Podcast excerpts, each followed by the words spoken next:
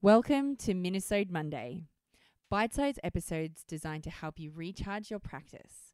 I talk with a variety of experts around topics like business, success, and self care so you can get surefire and practical ways to rub your clients the right way. Minisode Monday is designed to set you up for an awesome week and keep you passionate about your practice. Hey guys, my name's Elicia. I'm a business coach for massage therapists and super pumped to be able to share some of the knowledge that I've gained over the last 16 years in business. Fantastic, Elicia. Now, you're from Massage Champions, and um, I've been following you guys on Facebook for a fair bit. And so I wanted to get you on for some mini episodes so that you can help with some really quick fire, um, practical stuff for our listeners to be able to help uh, supercharge their businesses. Um, so today, what we're going to talk about in this minisode is we're going to talk about marketing. Now, I know that's a really broad subject, um, and I know that it's like much more than you can probably cover in a really short space of time. But let's just talk about the ground, like the really fundamental stuff. What is marketing, and why am I doing it? I love it. I love it. So, marketing is taking the awesome essence of what you do in treatment and showing that on a platform lots of different ones, but basically capturing that and putting it out there for people who don't know who you are yet to want to engage with you. Okay, so there's a few things in there that you talk about that are probably a little bit confusing for people. So let's like I know what I do as a massage therapist and I and I know all these sorts of things. But what is a platform exactly? Cool. So we've got types of marketing might be online and offline marketing. So you've got like a website, you've got blog posts, you've got social media, um, and then you've got things like offline would be uh, print media, letterbox drops, word of mouth and referrals, all that kind of stuff.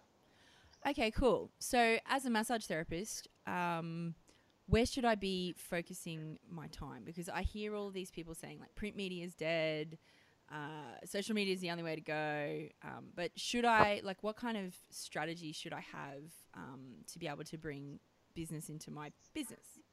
Yeah, cool. So I think the first thing is that when you know who you want to work with, it actually doesn't matter what platform you choose because um, you can you could create a Facebook ad that worked or that didn't work. You could create a website that was fantastic or rubbish. You could put out a flyer that was awesome or not. And that, what makes it awesome or not is whether it works, whether it actually brings clients in. So, for example, if you know, um, or an example I have for, for myself was that I treated complicated cases in Ocean Grove. Now, that's not something you're like, hey, if you've got a sore neck, come and see me. It's like, you know, if you had a if you were depressed and you had a frozen shoulder and fibromyalgia, then I wanted that client. So I would literally market to that client or to their um, or to their partners at times because not necessarily they wanted to come in. And I would use the language that would resonate with that person. Now, if you're the sort of person that just wanted a relaxation massage, you weren't going to resonate with the message that I put out there. And it wouldn't matter where I did. If I did a flyer or if I did a, um, does really doesn't matter what I did the actual message itself is what's really super important, and that really comes down to understanding your avatar or your target market.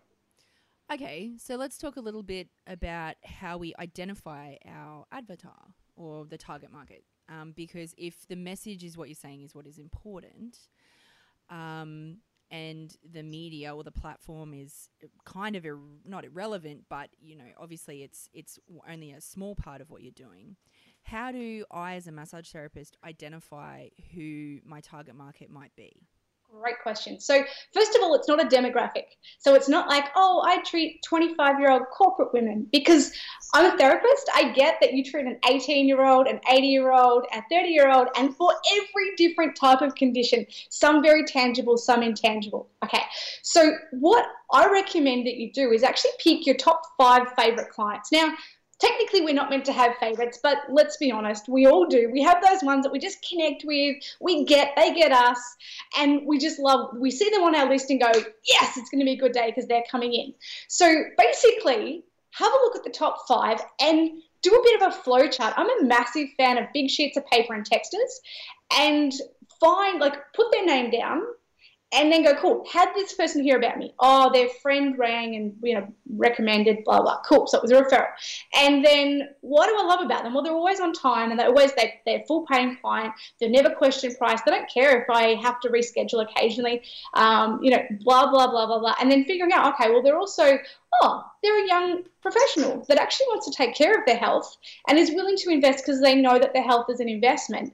They've also got a gym membership. You know, they're not quite married yet, but they're living out of home. And all of a sudden, I've broken down this whole avatar thing it seems really daunting when really it's like that's just one of my favorite clients. Here's another one here's another one. And i guarantee that if you did that on all five of them you'd find a really common thread between what their beliefs and values are to be able to then replicate your marketing to um, to get more of those in. Because one of the things that i hear is people say once someone comes in to see me they get what i do but I don't know how to explain that.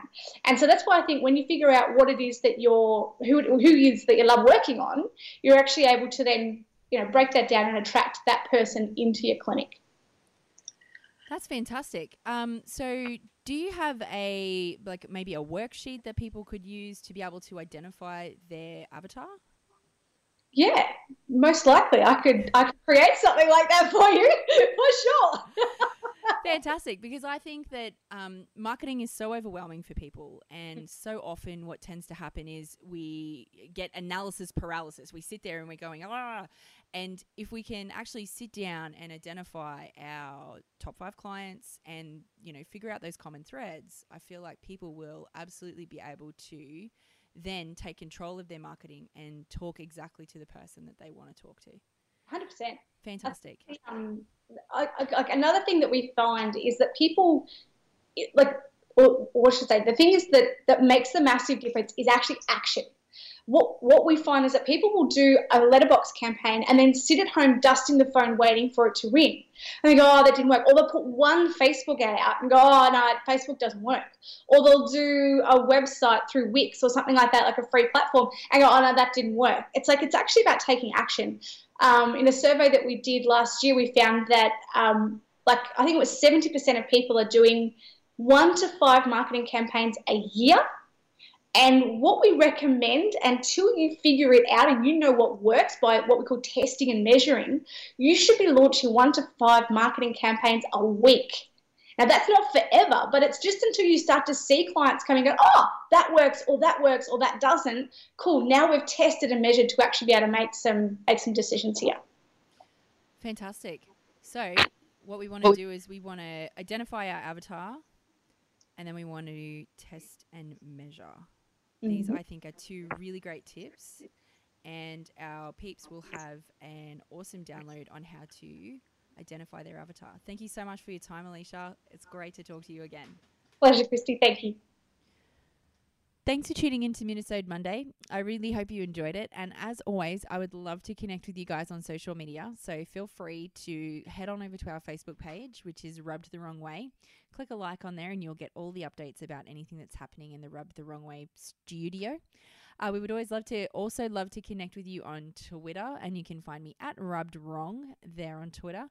Uh, you can connect with Elicia uh, via her Massage Business Support Network group. Uh, feel free to jump on into that Facebook group. I love it in there. It's really supportive. Everybody's really cool and heaps of free tips and ideas on marketing. Uh, and as always, we will see you next Monday.